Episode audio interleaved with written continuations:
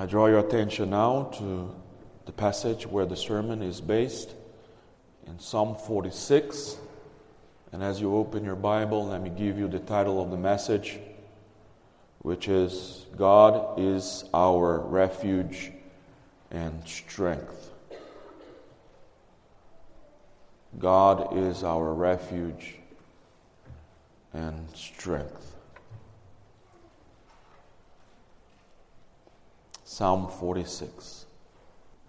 To the choir master of the sons of Korah, according to Alamoth, a song.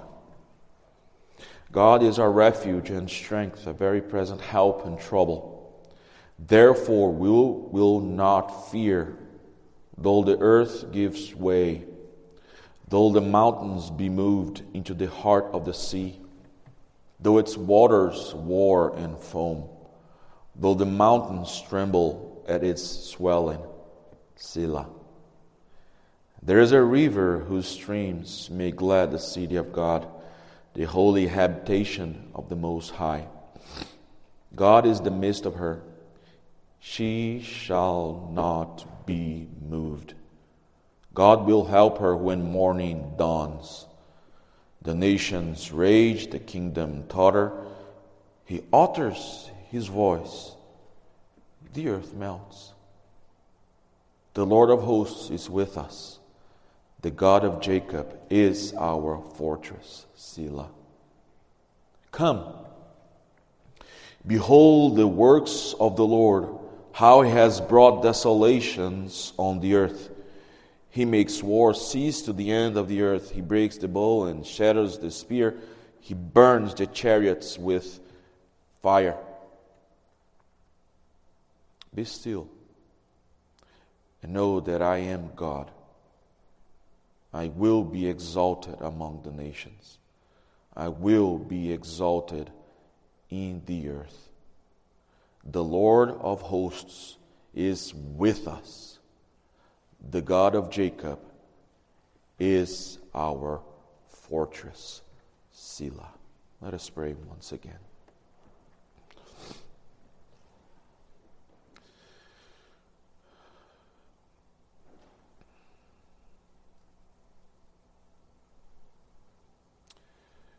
Father, if there is anyone here with fainting hearts, please be with them. Comfort them. Give them consolation from your word and from your gospel.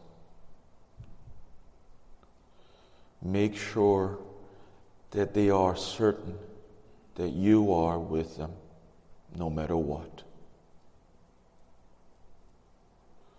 And for those who do not have fainting heart right now, maybe, maybe they be prepared for the future of sorrow and grief, so that they may be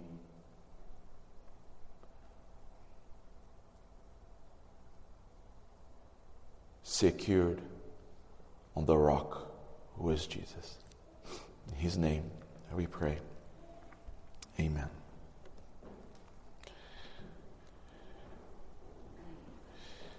If you are experiencing a fainting heart with grief and sorrow, how do you deal with it?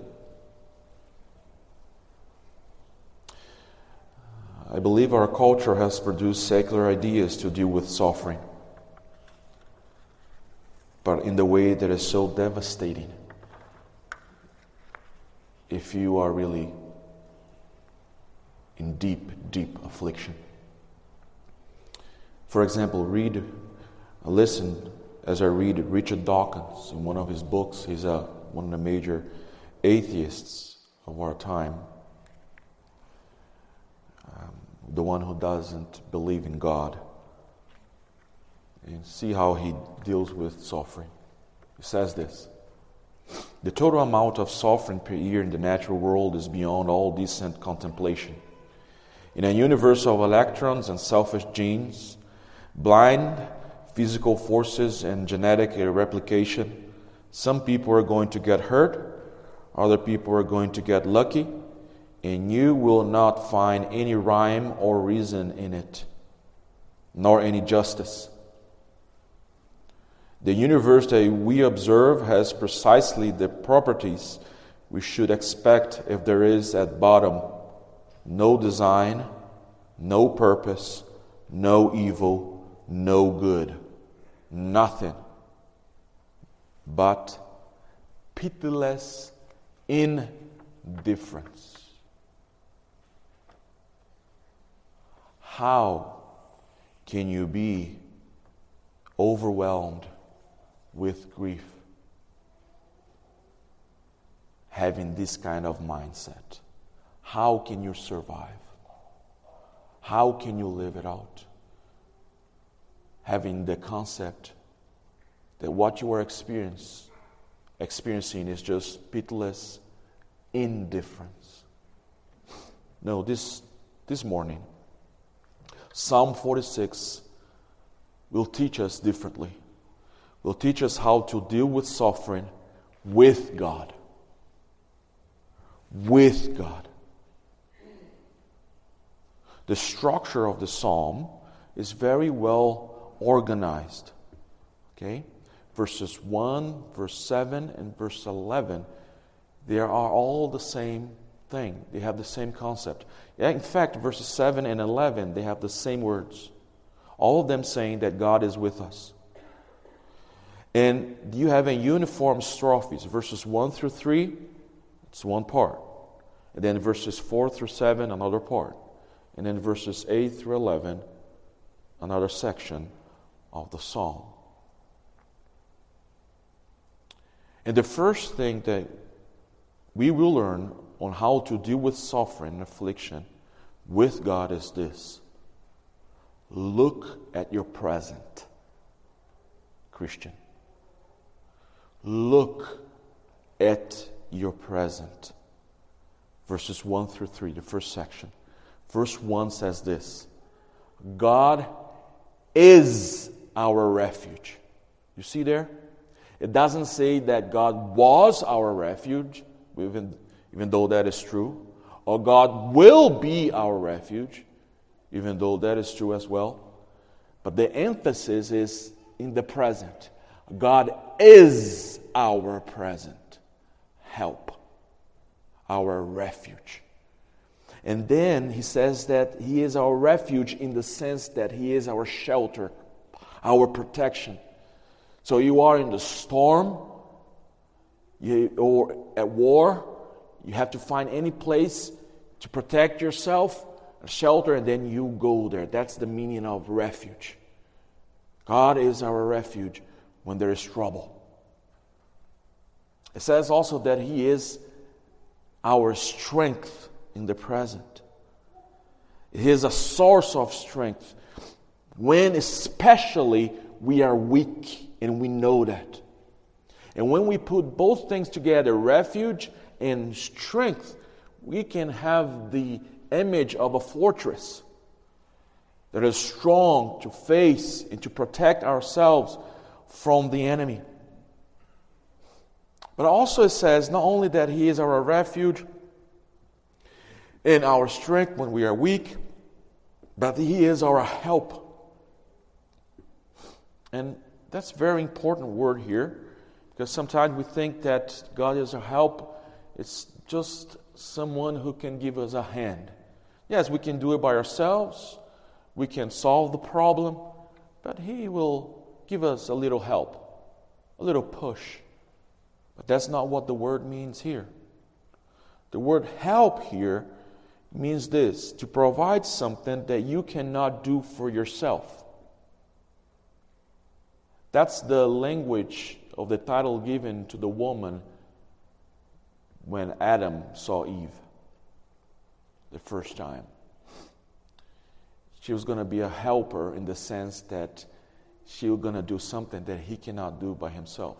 For example, have kids. He needs her in many other things. That's the same language that you find in 1 Samuel chapter 7, verse 12.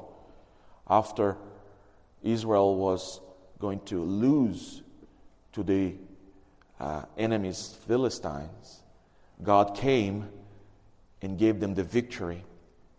And they, Samuel put the name of a stone so that they can remember. And the name of the stone was Ebenezer, the stone of help. The Lord helped us. And the sense of being God being our deliverer, our redeemer, our salvation, not merely to give a hand for a problem. He saved when we could not save ourselves or do anything, He did everything. That's the sense of help here. But what kind of problem is that?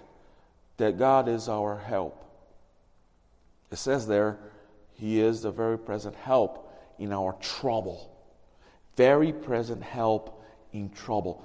And the sense here of the word trouble, and I think the historical context help us here probably, is that a sense of confinement.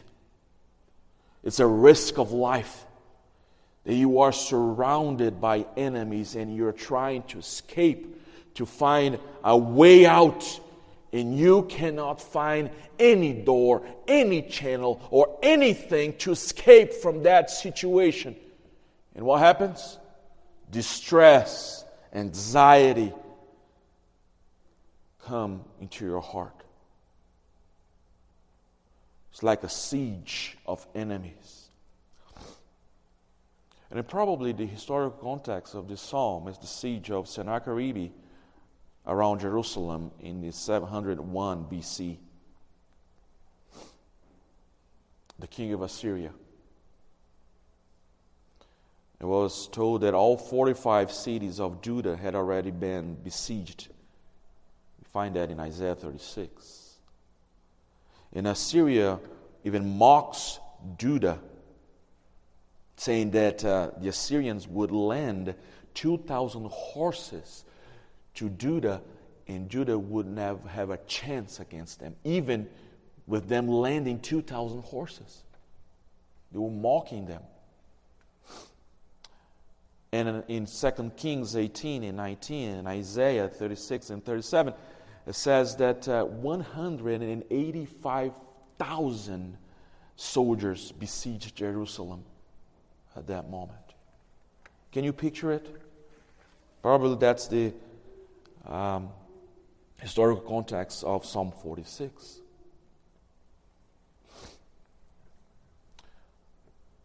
But what kind of trouble is this specifically?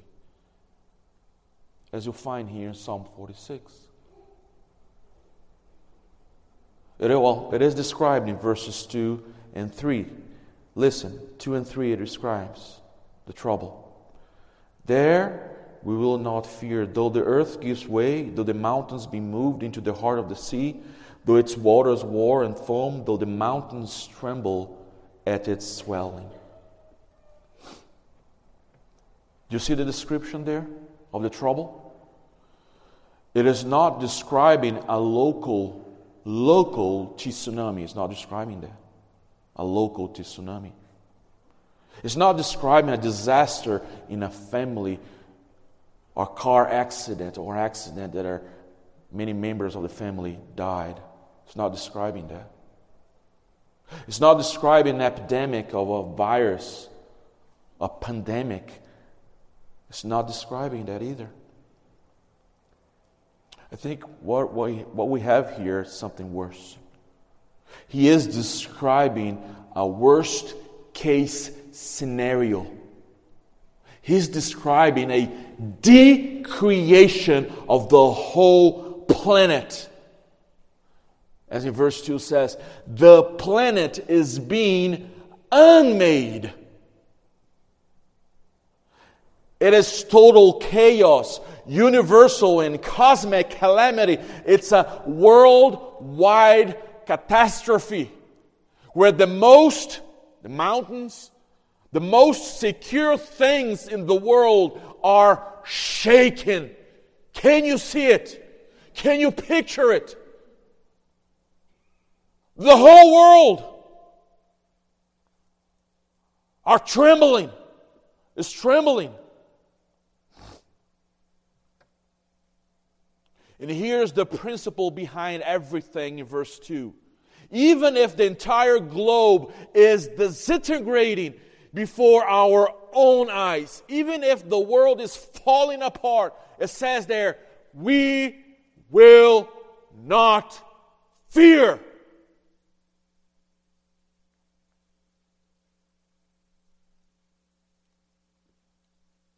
Even if everything gets from bad to worse, a total chaos, here's the truth God not was, God not will be, God is. God is our refuge and strength, a very present help in our ending world. That is why we will not fear. That's the inference. That's the conclusion. That's his syllogism.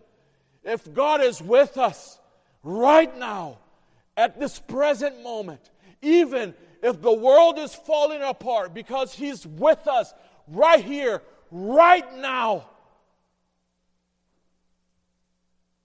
fear will go away if I have that in my mind. Truly, in my heart.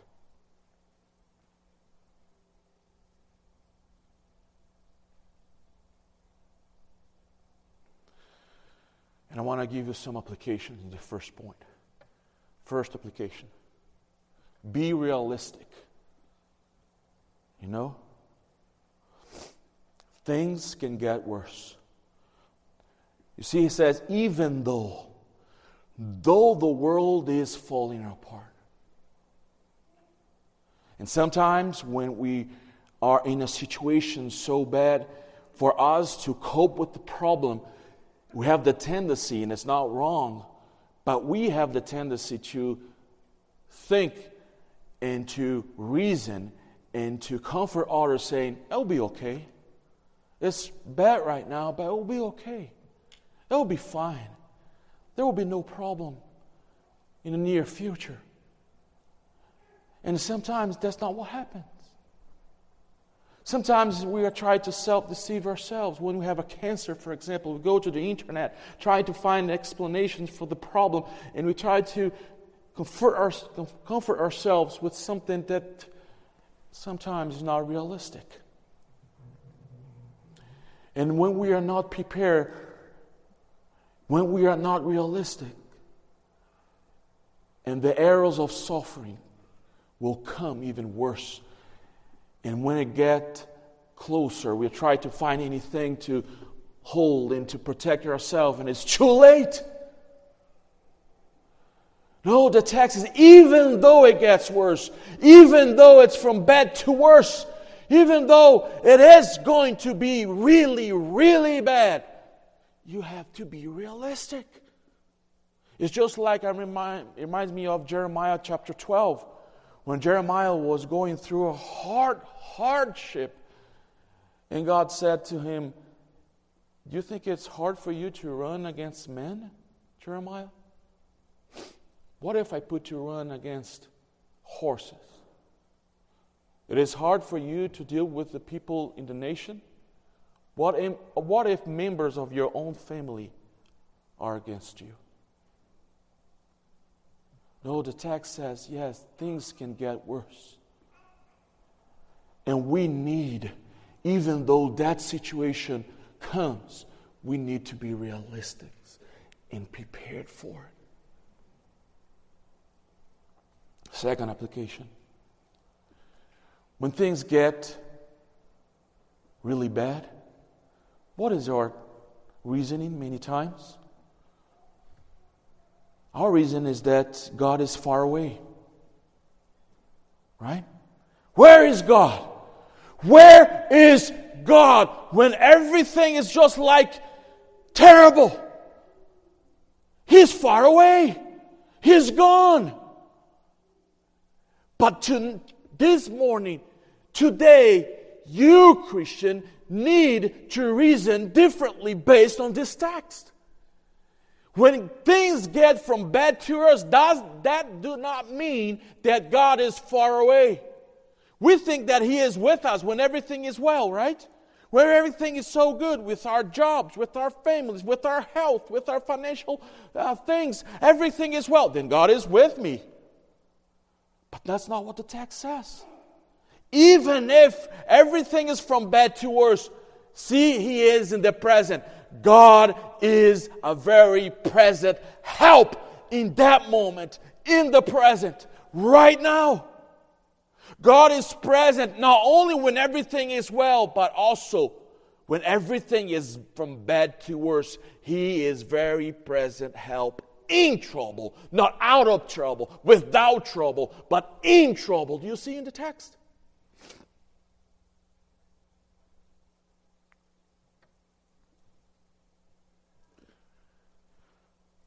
A third application on this first point. And don't think about anybody else, think about yourself, your own heart. When everything is so bad, what is your refuge? Hmm? In troubles, what is your shelter? Where do you go to?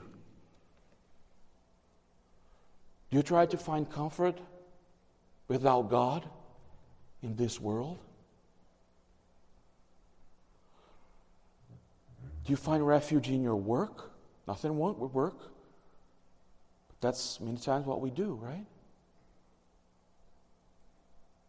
Where do you try refuge? Is it with money? Will give security? Is knowing that you have that amount of money in your bank account, you'll be fine no matter what? Or is there entertainment?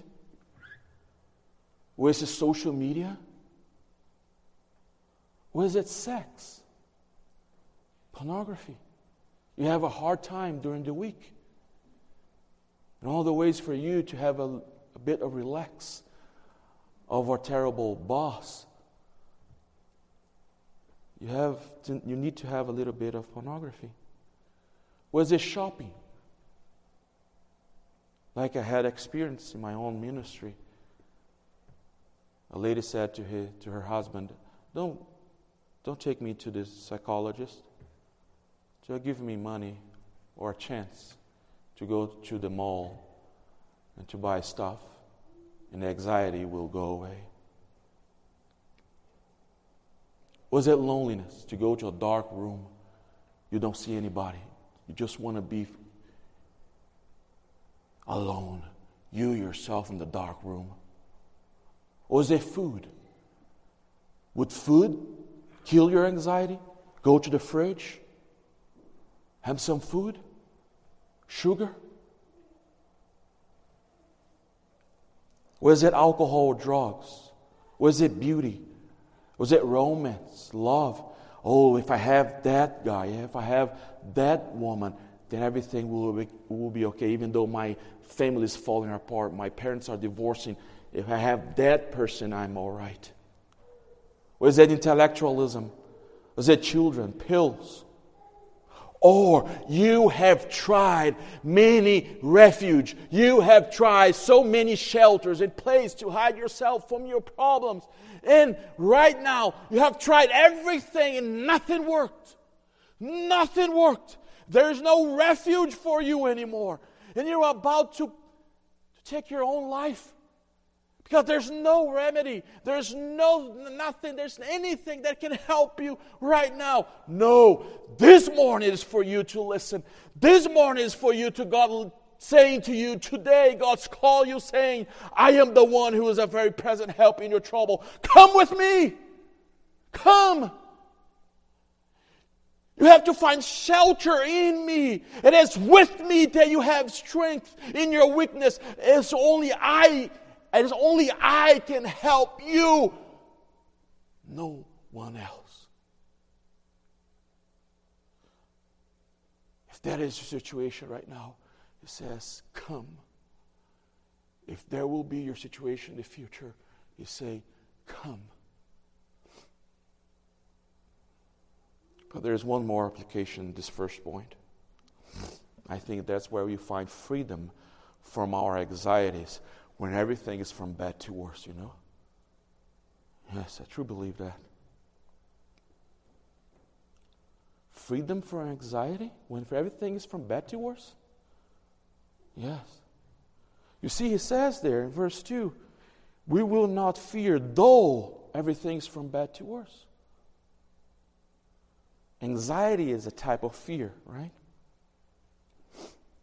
And I learned this lesson from a missionary that you probably know, Elisabeth Elliot.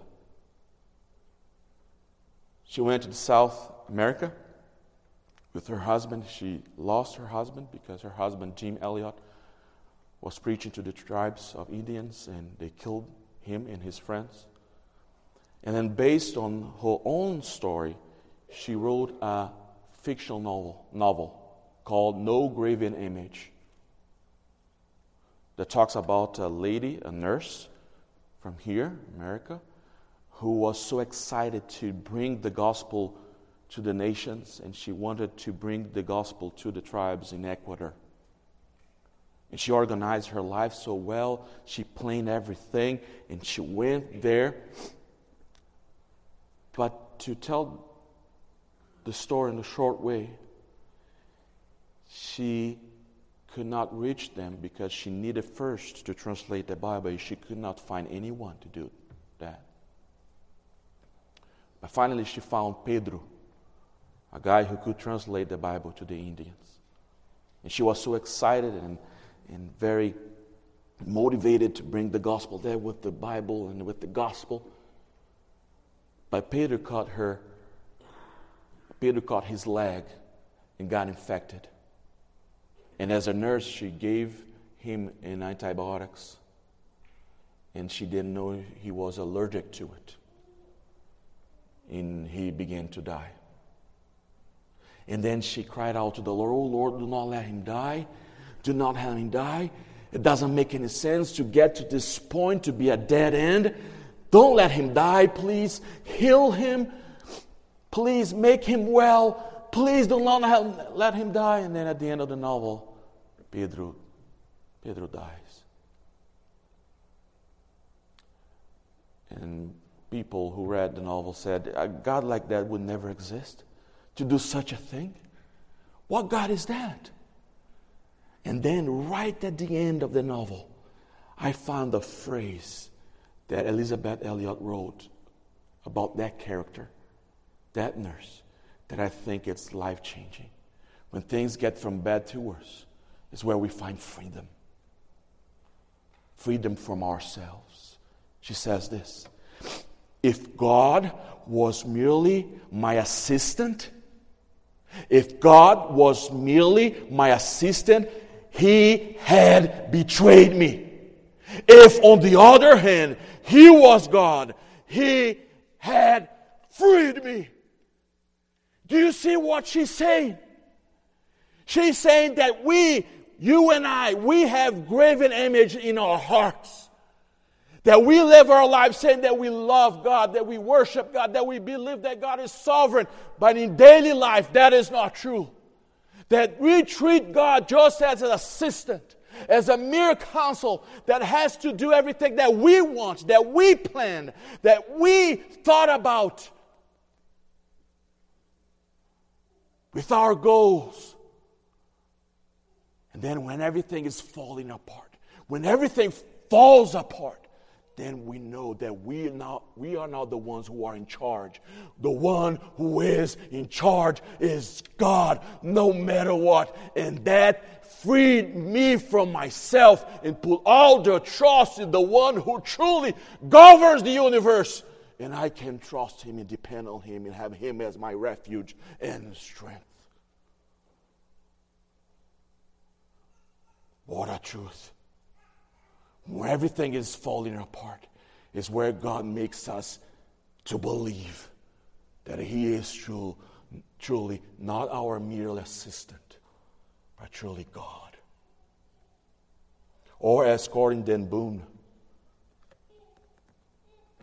once said, You can never learn that Christ is all you need until Christ is all you have. Let me say that again. You can never learn that Christ is all you need until Christ is all you have. So this morning is for you to suffer with God. How? Look at your present. He is a very present help in your trouble. Now was, now will be, He is right now. Secondly, look back at your past. Look back at your past. Verses 4 and 7. And I think this is a so beautiful psalm. Isn't it the Bible beautiful literature that we've been seeing this past uh, Sundays? It is an awesome book. It is an awesome literature. You see, everything is in turmoil. You see, in verses 1 through 3, everything is shaken and in turmoil. And now you see the contrast. There is a river so calm in the city of God. Mountains and sea and the earth are shaken, but the seed of God is unshakable. Tumultuous and raging sea in verses 1 through 3, but a calm river of Zion makes the city of God not anxious, not fearful, but glad. Do you see the contrast there? But glad, joy, peace, and provision and tranquility where God is present. But it says that there's a river in contrast with the oceans shaking, right? A river in Jerusalem? How is that a river there? How come?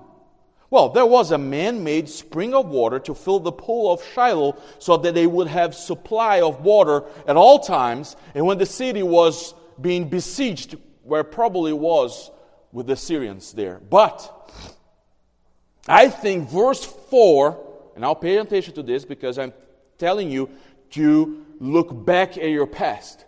At verse 4, I think this river, there's a reason, is evoking the Garden of Eden in creation that had a river of which the temple here was a prototype or a replica of the presence of God. That's what the psalmists are doing here. They are trying to make you think at the beginning without sin, without trouble, without sorrow, without any evil, where God lived there. And there was so many rivers that went through. And probably if you have time, we would show that the river is a symbol in Ezekiel and also there in, in, in Revelation of the Holy Spirit the presence of God. So they are making them to remember the past. Remember where there was a temple garden with Adam and Eve without sin, and there was a river there, and God was present with them perfectly, without sorrow or trouble. But there's more. Verse 5, it says this in verse 5 God is in the midst of her. She shall not be moved. God will help her. You see the, ver- the, the verb help is again, it's a, it's a repetition of verse 1. He's our help. And again, he's applying here. He is our helper when morning dawns. Do you know when God will help her? It says specifically there, right early when morning dawns, or at the turning of the morning. And it's again for them to remember the past. What past? Creation, right? Again. At the turning of the morning, when everything was dark, God says, Let it be light, and it was light. Darkness, light.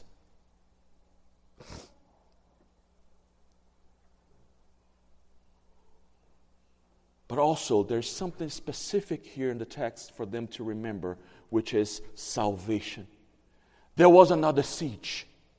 There was mountain on the left, mountains on the right. Behind them, a army of the Egyptians, and in front of them, the Red Sea. No way out. A refinement, a siege. There is no escape. But then, and then you, if you go home, you can see in Exodus chapter 14, verse 27, at the turning, that's the same expression that you find here in Psalm 46.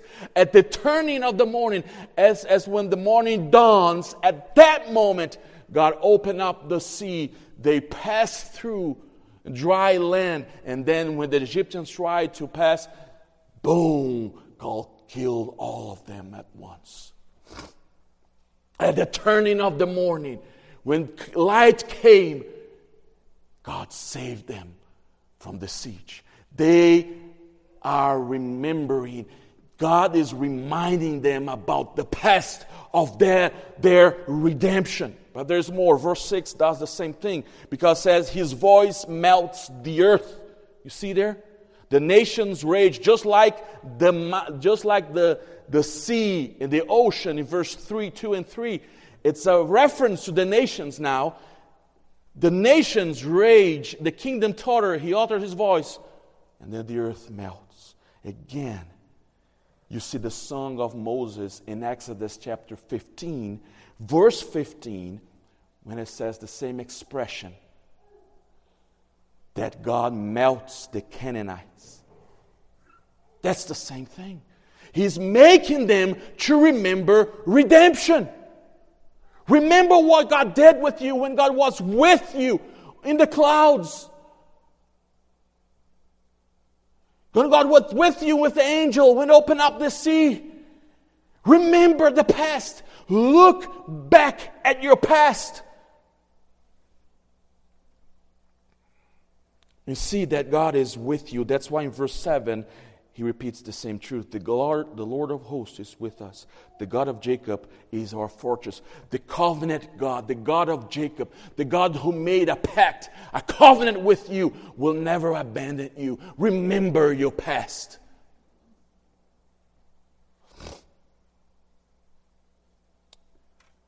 And that's what you should do as well, right? Remember your past, Christian.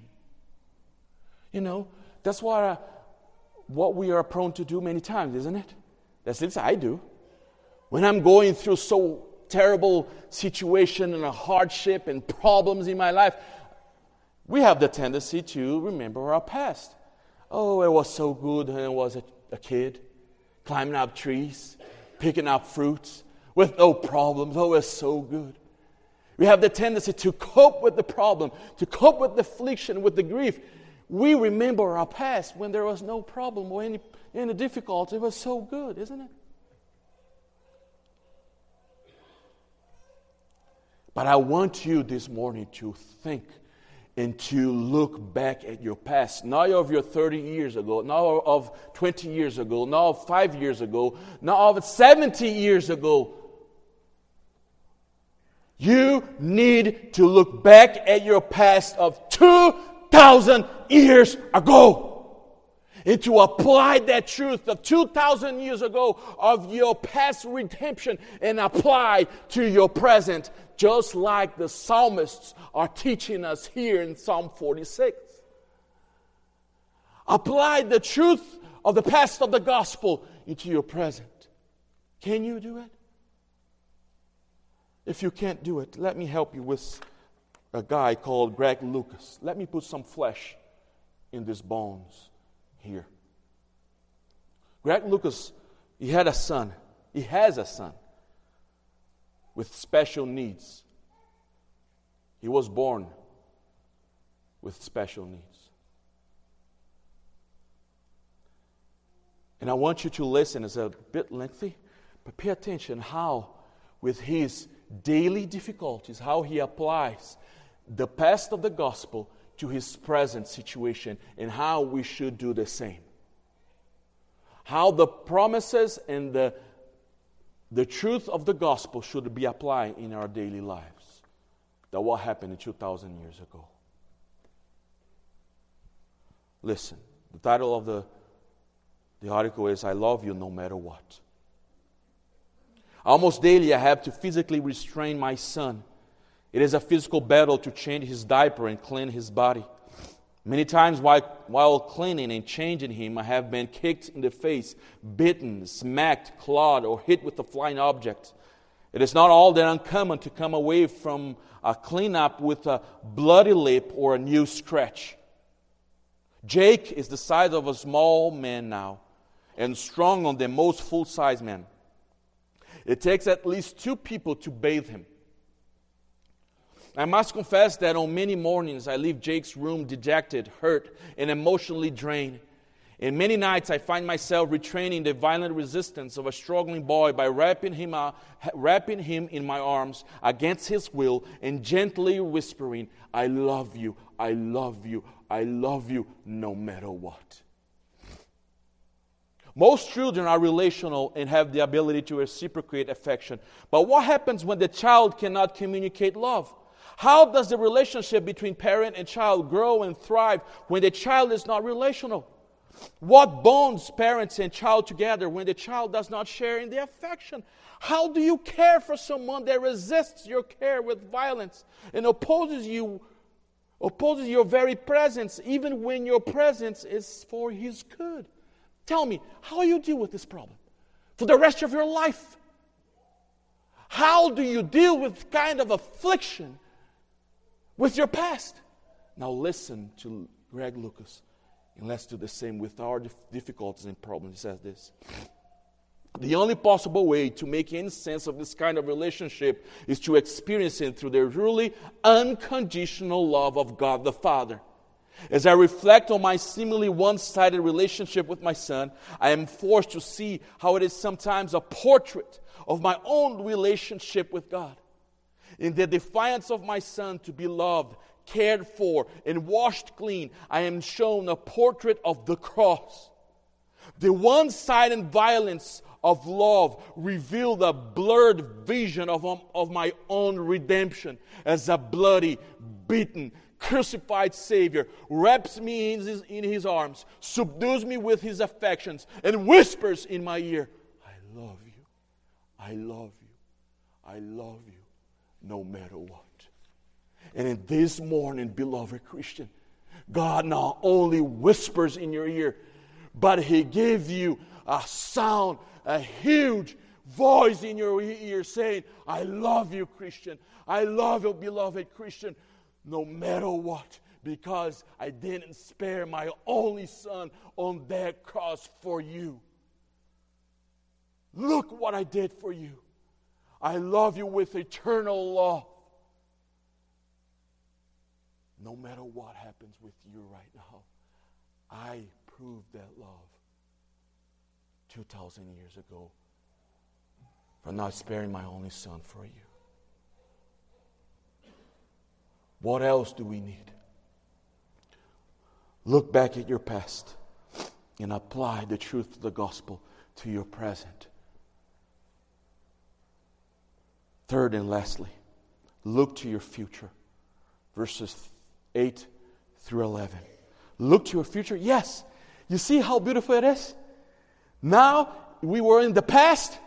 Now you go and enter into the DeLorean, the, the, the time machine, and go to the future. That's what he's asking us. Yes, in verse 8, he says, Come, he's calling all of us, come, behold the works of the Lord. The word here, behold, is not a common word for common people. This verb, behold or see, in Hebrew was usually used for prophets. For prophets, he's saying, Come, let us see as a prophet a vision of the future. It's a prophetic vision, it's a eschatological vision in verse 8. How he has brought desolation on the earth, even though it's in the past here, in the past tense, the language is for us to understand, and the context demands this, that it is a past of the, the certain future. That the future is certain. Just like you see in Romans chapter in chapter 8, that our glorification is in the past because it's certain. You see the same thing here. And then you see in verse 9, it says, He makes war cease to the end of the earth. Yes, in the future. He will, be he will bring Sabbath to the ends of the earth. That's future. That's something that will happen. He will He will make war cease to the end of the earth, and all evil and all injustice. And then he says in verse 10 Be still. And many times we apply this to be calm, and it's true as well. You see this, the same thing at the beginning, everything is in turmoil, and here at the end, in verse 10, be still. Be still, not only you, but the enemies as well. Cease all the struggle and know that I am God. Be still and know that I am God because I will end all disgrace. I will end all evil and all war. All the instruments of war, the chariots, the bow, the spear, I will break them. I will burn them. I will destroy every evil, all war. I will defeat all enemies. There will be no pain, no tears, no suffering in the future. Be still and know that I am God. Be still and you will know there will be complete victory in the future. You will know that I am God, that I will be exalted among the nations, I'll be exalted in the earth. He said there will be no king Sennacherib, no president, no emperor, no leader. In the future, everyone will know I am the one who is God, I am the one who is king, I am the one who will be exalted. Therefore, enemies and Christians, be still. Look to the future. Look to your future. Look to the amazing future that we have. And you see, right here, you see the application, amazing application you see in the psalm, right? The unique Christian view of suffering, different to any view of atheist, atheistic worldview. It's very unique Christian view of suffering. Because on one hand, we must be realistic that things may get from bad to worse, right? We saw that. Yes, we are realistics. But on the other hand, we have the God given right, the God given right to be romantics. To be romantics at the same time. Why? Because in the future, God will end all evil and all suffering and all war and all disgrace. But, Christian, here's the problem. The problem is that we think that we will live in this world forever. Our heart is fixed in this falling world. But here you see the future having significance for now. New heavens and new earth are real. It must be relevant for now. The future must make a difference now in the present. You see? Look to the future and let it make a difference now.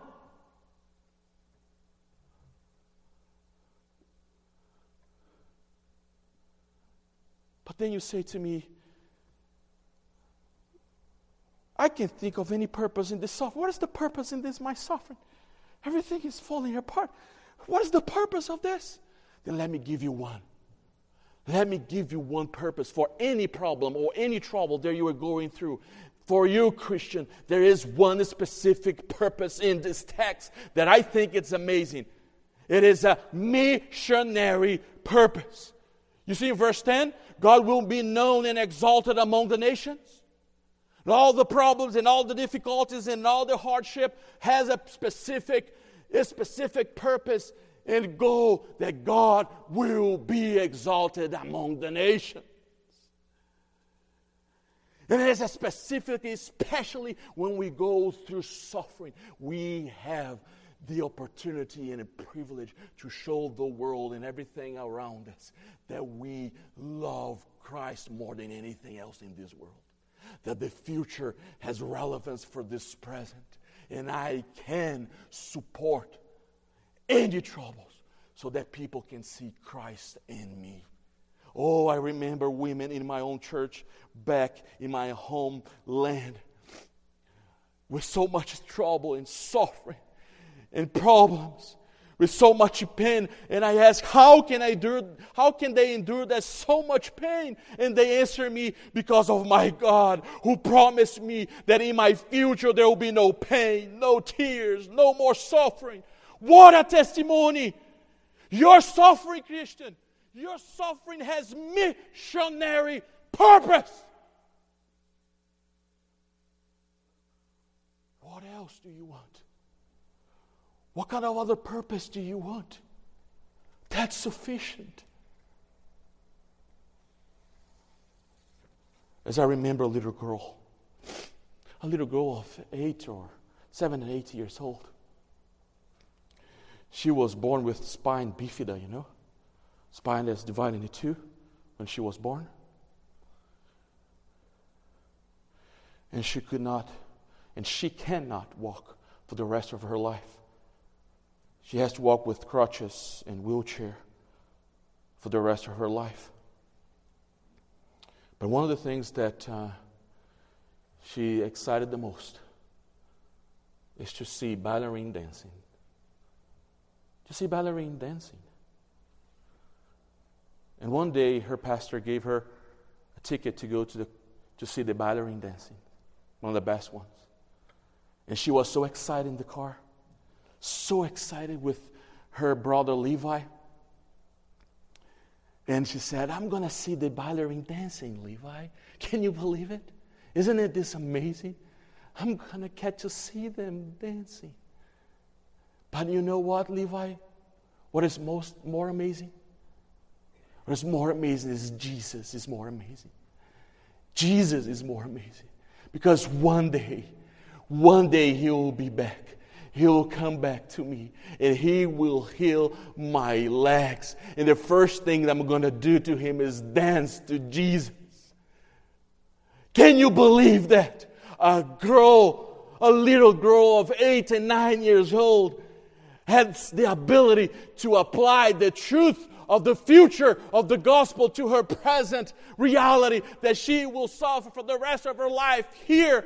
But many of us, Many of, have, many of us have neglected such a powerful resource that God has provided for us in the gospel. The problem is that our future hope is not real to us. The problem is not that future is not palpable for us many times. It's not even in our radar of our lives. No, no, beloved Christian. In order for you to grow in sanctification in your suffering, you must remember the gospel of the past, the gospel for the present, and the gospel, the promise of the future. That's what you find here in Psalm 46. That's what you need to remember today, tomorrow, and the rest of your week. Remember the gospel of the past, the gospel that you have now, God with you, Emmanuel, and the promises of the future that you have in Jesus Christ.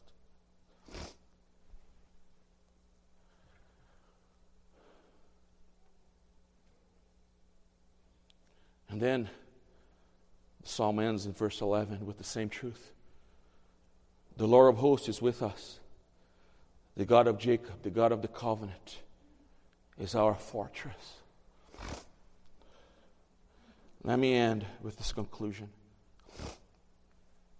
asking you this couple of questions, and then you can go home. How do you sing this verse? This verse 11, verse 7, that the Lord of hosts is with us. Can you sing it? Huh? How can you sing this psalm and know that God is with you when everything in your life is falling apart? How can you sing it truly? How can you sing that in your life is a hurricane of disasters?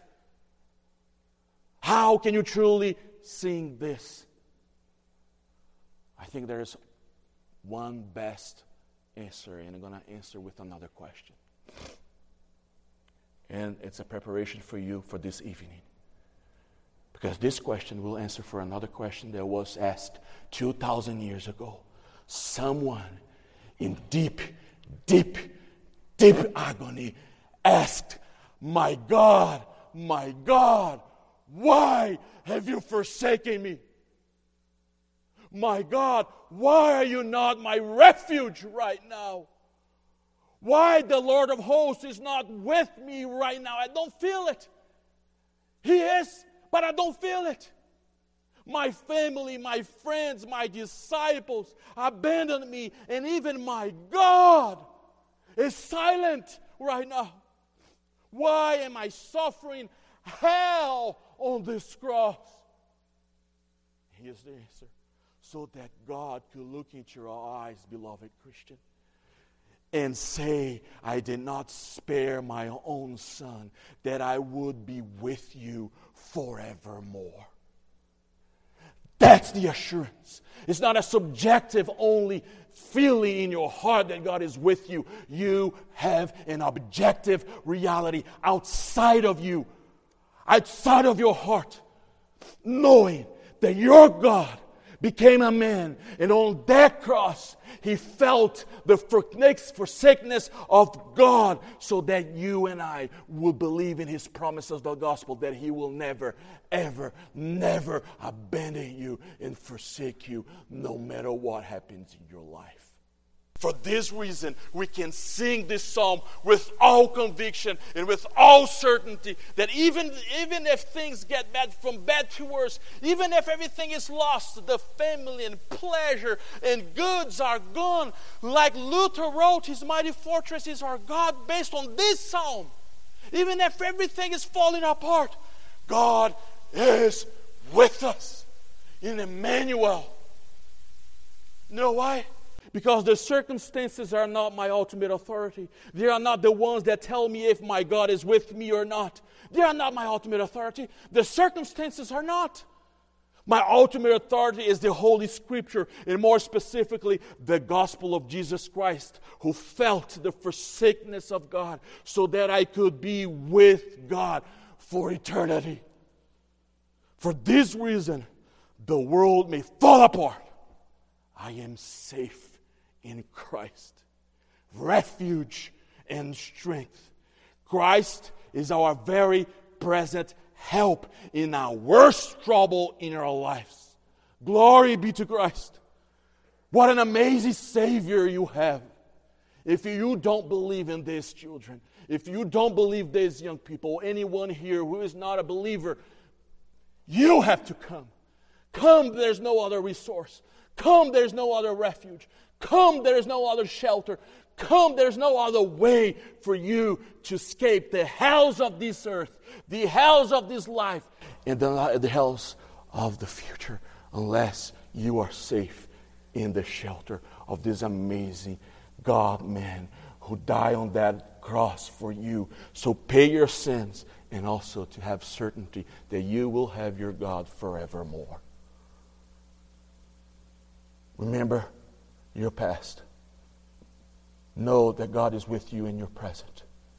And take the promises of the future to apply to your daily situation of sorrow and grief.